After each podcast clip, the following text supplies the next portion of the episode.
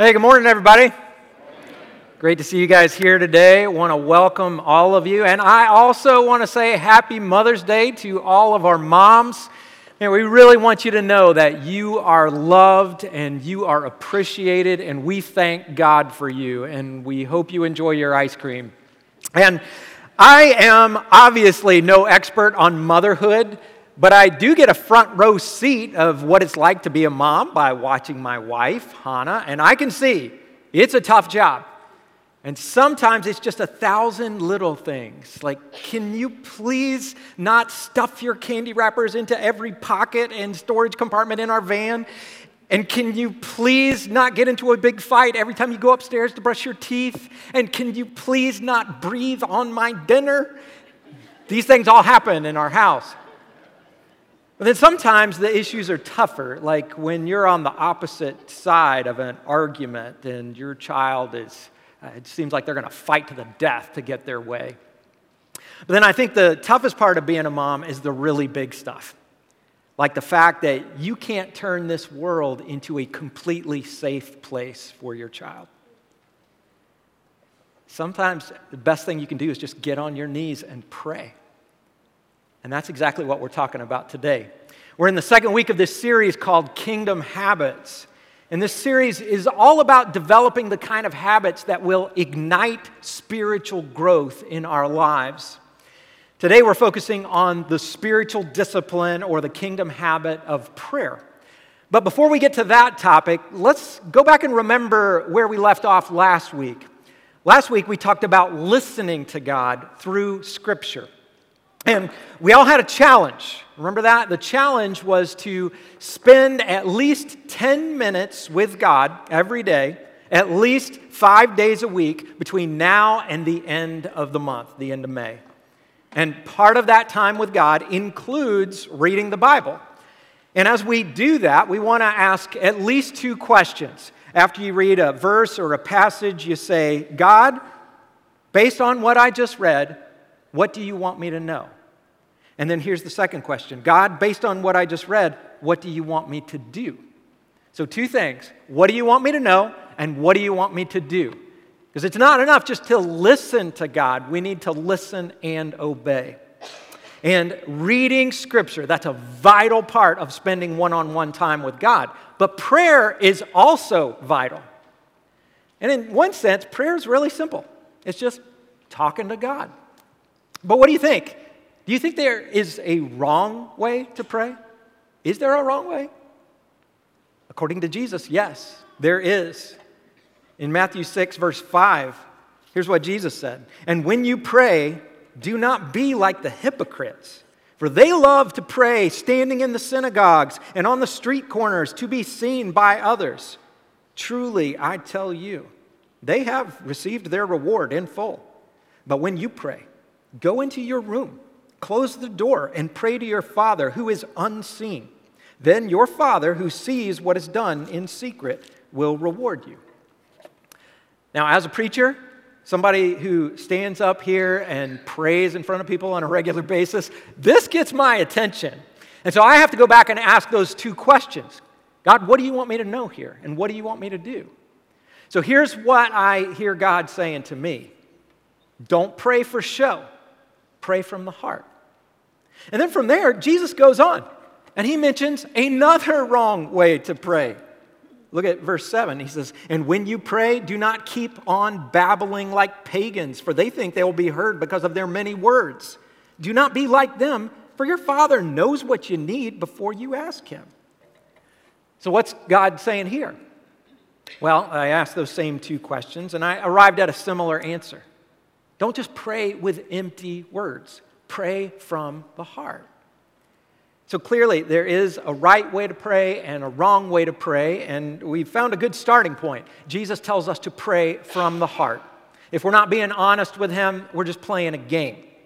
So that's a good starting point, but we need to go on from there.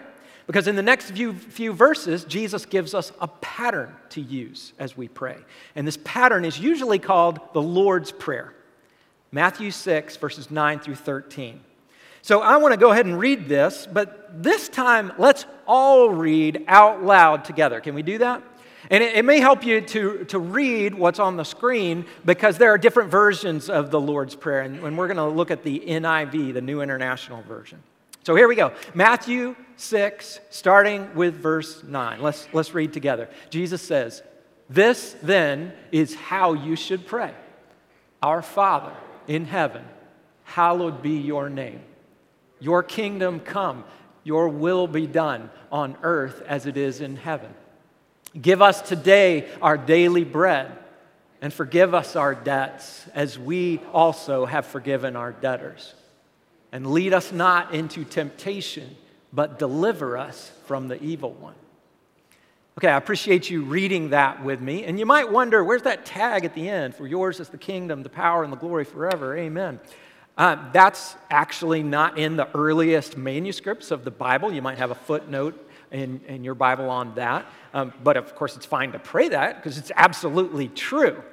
But now, I think many of us have prayed these words, some version of the Lord's Prayer, dozens, if not hundreds of times. But did you notice what Jesus said in verse 9? Right at the beginning there, he said, This is how to pray. He did not say, This is what to pray. Jesus didn't intend for us to use those exact words. And it's fine to do that as long as you pray from the heart. But his intention was that we use this prayer as a pattern and then we make it our own. So, how do we do that? Well, if we're going to make this prayer our own, we need to understand what it's about. So, let's break it down one piece at a time. You can divide the Lord's Prayer into three main parts. Part one could be called adoration. That's where you say, God, we adore you. We give you the honor and the worship that you deserve. And Jesus begins this section by saying, Our Father. And that's very interesting because the Jews of that time did not consistently refer to God as Father. That title just seemed a little too familiar, a little too intimate. And it's true. Uh, when you think of God as a father, that changes the whole conversation, doesn't it? And for those of us who had a good dad, man, it's great to think about God as a good father. But that's not the case with all of us, right? Uh, if your dad was absent or he was cruel, it, it, this may be tough. That may be a difficult image for you. But this is exactly who God is. He is the perfect father. He loves you more than you could know. He will provide for you. He always wants what is best for you. He's not distant or absent or cruel. So that's how Jesus starts this prayer. He addresses God as Father. But then he balances that closeness with a statement of reverence Hallowed be your name.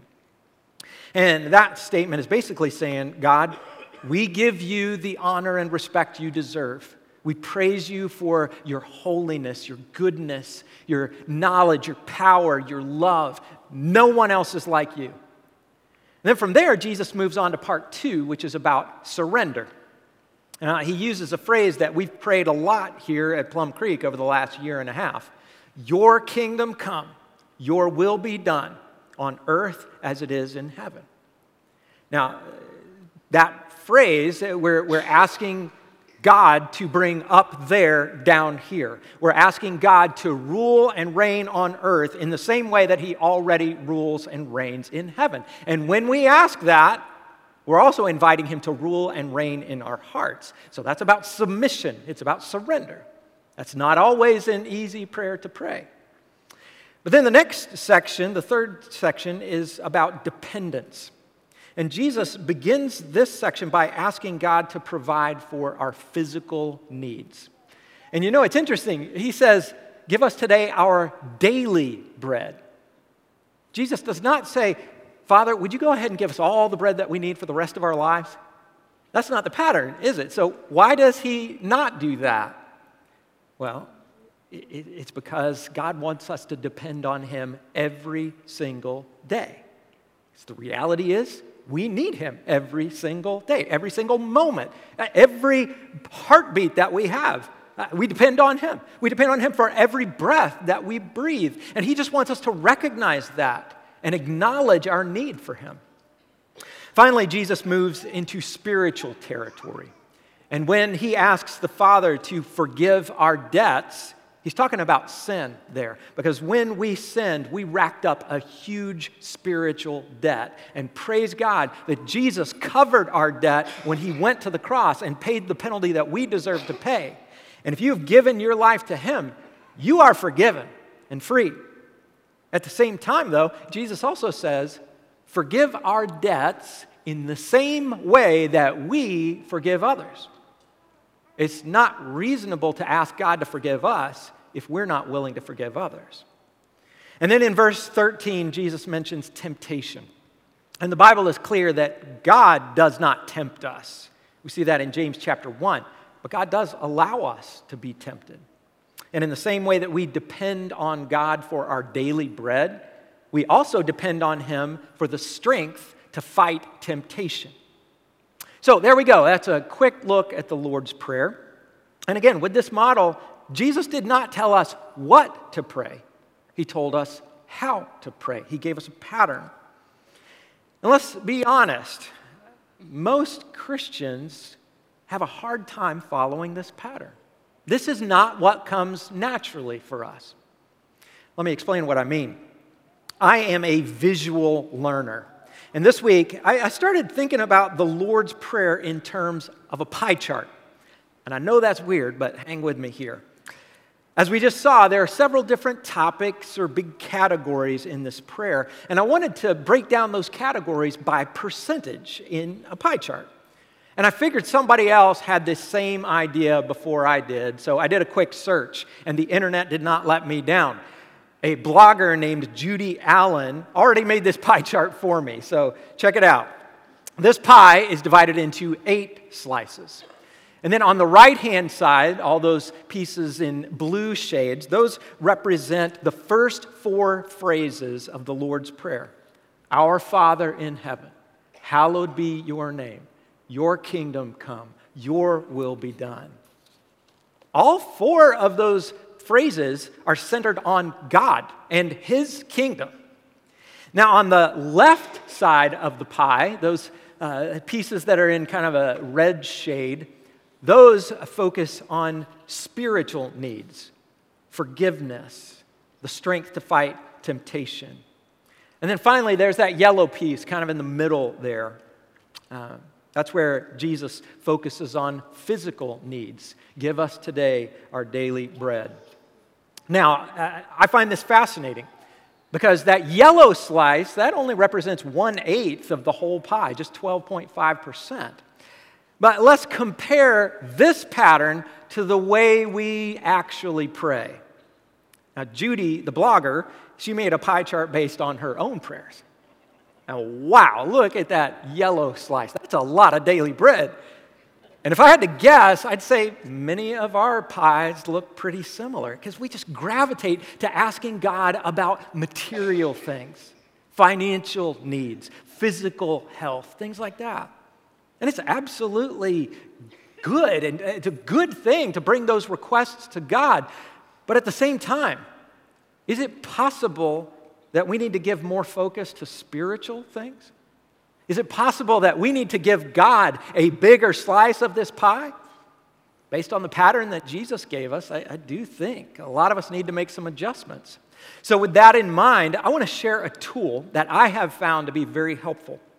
If you picked up a bulletin, you probably noticed the insert with something called the ACTS method of prayer.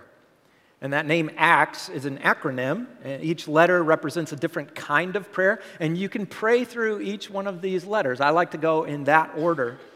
A stands for adoration. That's where you praise God for who He is and what He has done. And in case you struggle with this, I have a couple of tips here. Uh, first, you might want to just complete these two sentences God, you are, the name and attribute, and then God, you did, think of something that He did, and say, God, that was amazing.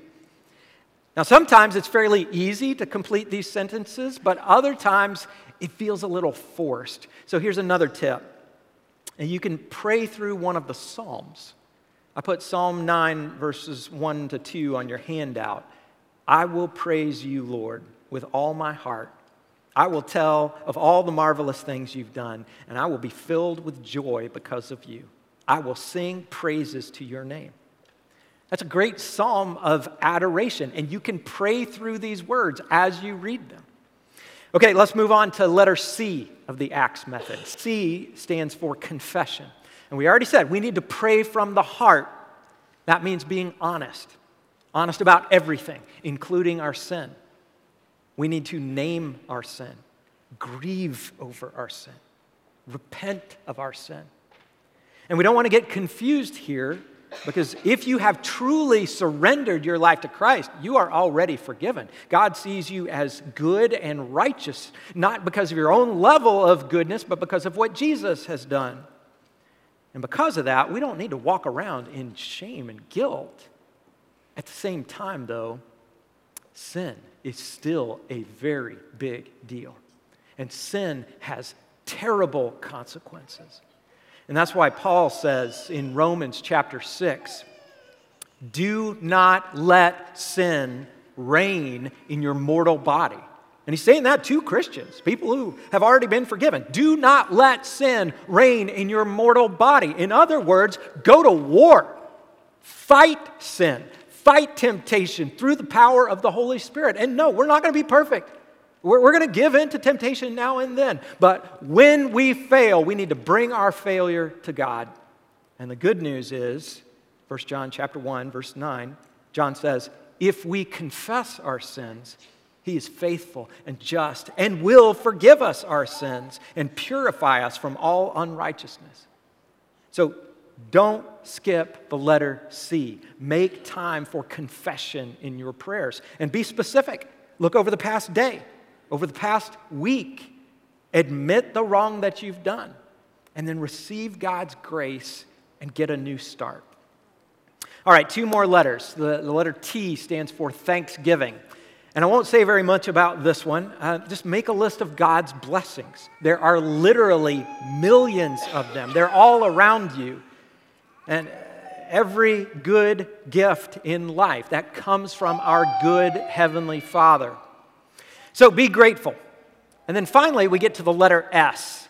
S stands for supplication. And supplication is not a word that we use very much in everyday life, but the meaning is fairly simple. It just means it's a request, it's a, a simple, sincere, humble request. And normally, when it comes to prayer, this is our sweet spot because we have a long list of requests and things we would like from God. Sometimes God gives us exactly what we ask for. And scripture says there are certain things God will do only when we pray. Other times, though, God says no to our request or not yet. And that's when we just have to trust that God is always good and his will is always for the best.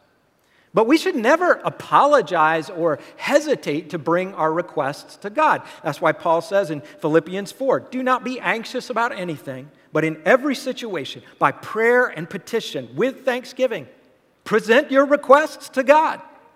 And the peace of God, which transcends all understanding, will guard your hearts and your minds in Christ Jesus. That's amazing, isn't it? God wants us to tell Him what's in our hearts. And even though He doesn't always give us exactly what we ask for, He will give us the peace that comes from trusting Him. Now, just another quick word about supplication. This is another place where we can get a little out of balance because it's natural for us to pray for the people who are closest to us, the people we really care about the most, the people we love the most. And absolutely, yes, let's lift them up in prayer. But let's also remember there are so many important things to pray about. That's why I really appreciate another tool that we've been using here at Plum Creek. We've put out a prayer calendar every month, and on this calendar, each day gives you a specific prayer focus. Uh, for example, today the calendar says to praise God for hearing our prayers. Sundays are usually centered on adoration and praise. And then there's a verse that goes along with this. This is the confidence we have in approaching God that if we ask anything according to his will, he hears us. which is awesome. Then on other days, we pray for physical needs, spiritual needs. We pray for ministries here at Plum Creek. We pray for government leaders, local schools. Uh, we pray for mission partners. Uh, we pray for people who need Jesus, both locally and around the world. Some of you have an additional uh, tool. You got a, certificate a few weeks ago where you adopted an unreached people group. And many of us made a commitment to pray for a specific people group for 30 days. These are people in places where they haven't heard the name of Jesus, they haven't been exposed to the good news, the gospel. And we're still in that 30 days, so I encourage you to follow through there. But it's powerful to know that God hears all of these prayers. And I encourage you to use these tools and these resources as you pray. But you know, I have to be honest with you. I would love to say that prayer comes naturally for me, but it's just not true. For me, at least, prayer is hard. It's easy for me to get distracted. It's easy for me to start out praying and then a few minutes later, all of a sudden, I, find out I'm just thinking, and that's not the same thing. But that's why I love the Lord's Prayer. I, I love the Psalms, our calendar, this Acts method of prayer. All of these things help me grow and develop this kingdom habit. But I'll tell you one other thing that helps me grow in this area. I get excited about prayer when I see God answer prayers. And I'll tell you what, for several months now, I've been seeing God move in an amazing way. Uh, it's, it's been awesome. And before I'm done here, I want to share a real life example of the difference that prayer makes. Now, this uh, is another story that came out of our testimony challenge that we did a few weeks ago. And this testimony is written by Jill Terry.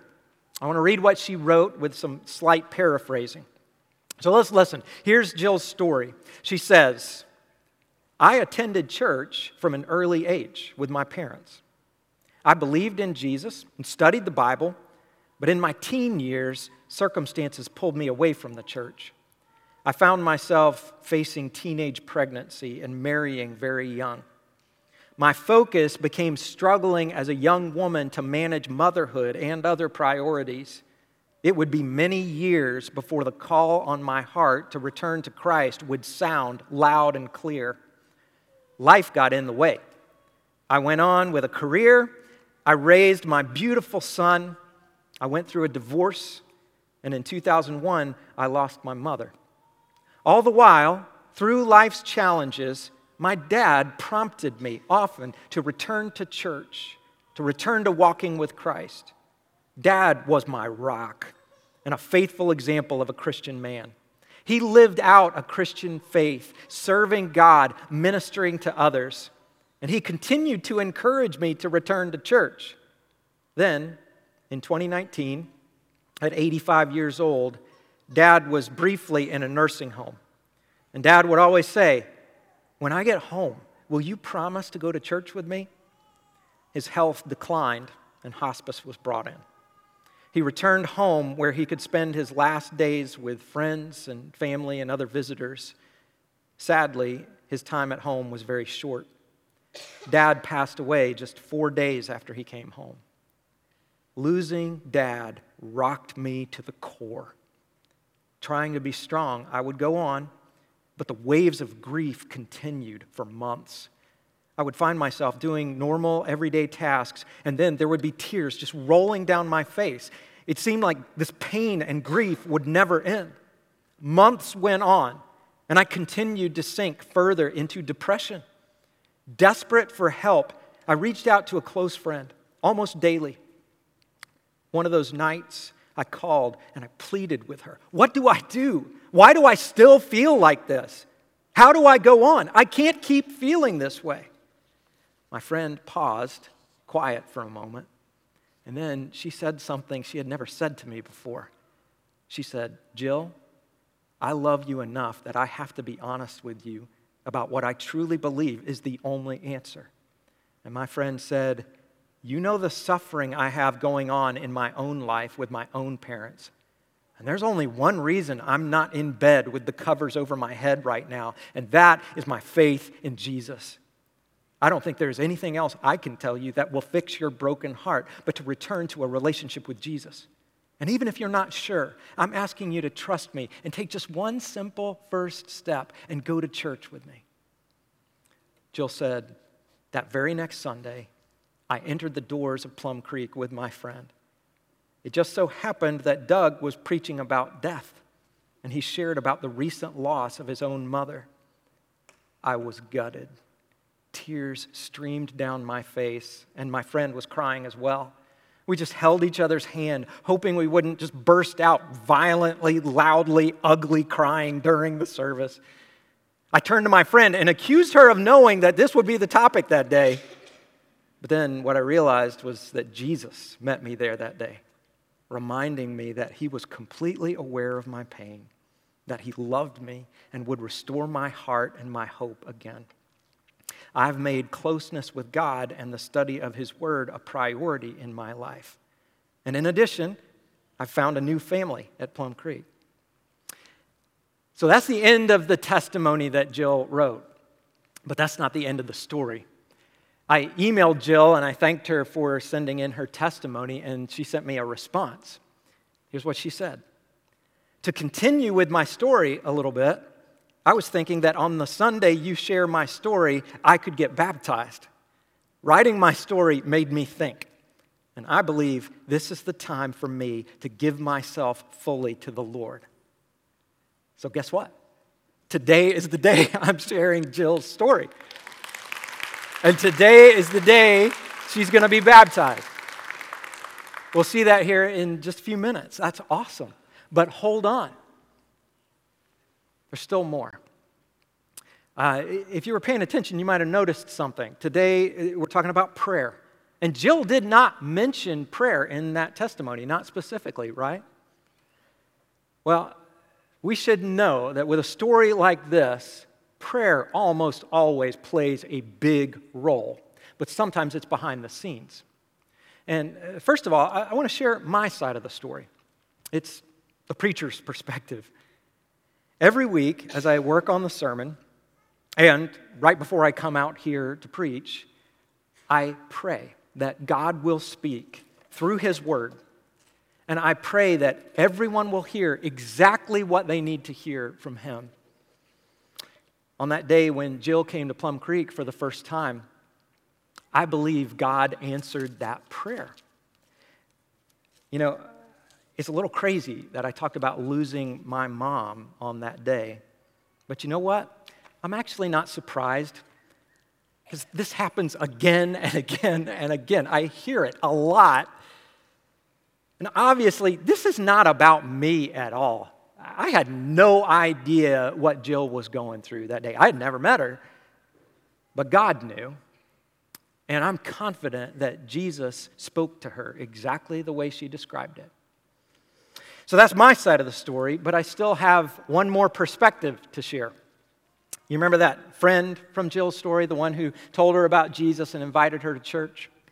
That friend is Kristen Carskadden, a member here at Plum Creek. And this week, I asked Kristen if she would share her side of the story, and she did. It was so cool. Remember that conversation when Jill called Kristen and she was really upset? She was saying, Why do I still feel like this? How do I go on? In that moment, Kristen felt a prompting from God to say something. And uh, just a side note here whenever you feel like God is leading you to say something or do something, make sure you test, that check to, to make sure that, that message aligns with God's word because He will never lead you to do something that contradicts what He said in the Bible. But in Kristen's case, this prompting was very much aligned with Scripture. Listen to what Kristen told me. She said, I felt God say to my heart, Tell her what she really needs. To which I promptly replied, Nope, not today. I could offend her, I could lose a friend. Now, do you see what Kristen is doing there? She's arguing with God a little bit, but she's also being honest. She's praying from the heart, and that is a good thing. And that prompting didn't go away. Uh, Kristen sensed that God was saying, You know what she needs, so tell her. And tell her she needs me. Don't just say she needs to go to church, say my name. This argument with God took about 30 seconds. And finally, Kristen said, God, make me calm. Make her receptive and help her to understand. And please don't let her hang up on me. And then she went for it. That's when Kristen told Jill about Jesus and invited her to church. And Kristen said to me, Three minutes of obedience changed my life and changed Jill's life. You know, when you really think about prayer, it's completely amazing. Because God simultaneously hears millions and millions of prayers that are lifted up every second he knows the tangled web of relationships and situations and events that are going on every moment of every day. He knows everything that needs to happen now and everything that needs to happen in the future. And this all knowing, all powerful God longs to hear from us. He longs to answer our prayers. This week I came across an amazing verse it's Isaiah 30, verse 18. That verse says, The Lord longs to be gracious to you. Therefore, he will rise up to show you compassion. For the Lord is a God of justice. Blessed are all who wait for him. So, Plum Creek, let's be a praying church. Not just a church that prays now and then, but a praying church. And if you haven't taken up this challenge, I really encourage you to do that. Spend time with God at least 10 minutes a day, at least five days a week from now through the end of the month, and see if you develop a, a, big kingdom habit here. And in this particular area of prayer, from wherever you are today, take a deeper step and let's see what God will do. Pray with me. Father, from, from where we are, prayer is a mysterious thing. Sometimes it's a frustrating thing, and we often find it difficult. But I thank you for your word. I thank you for the truth here that you listen to us, you care, you have the help that we need, and you will give the help that we need if we trust you. So, Lord, help us do that. And I pray that this week, we will see some amazing answers to prayer. And I thank you for the amazing things that we've seen, even just here recently. So we praise you and thank you, Lord, in Jesus' name. Amen.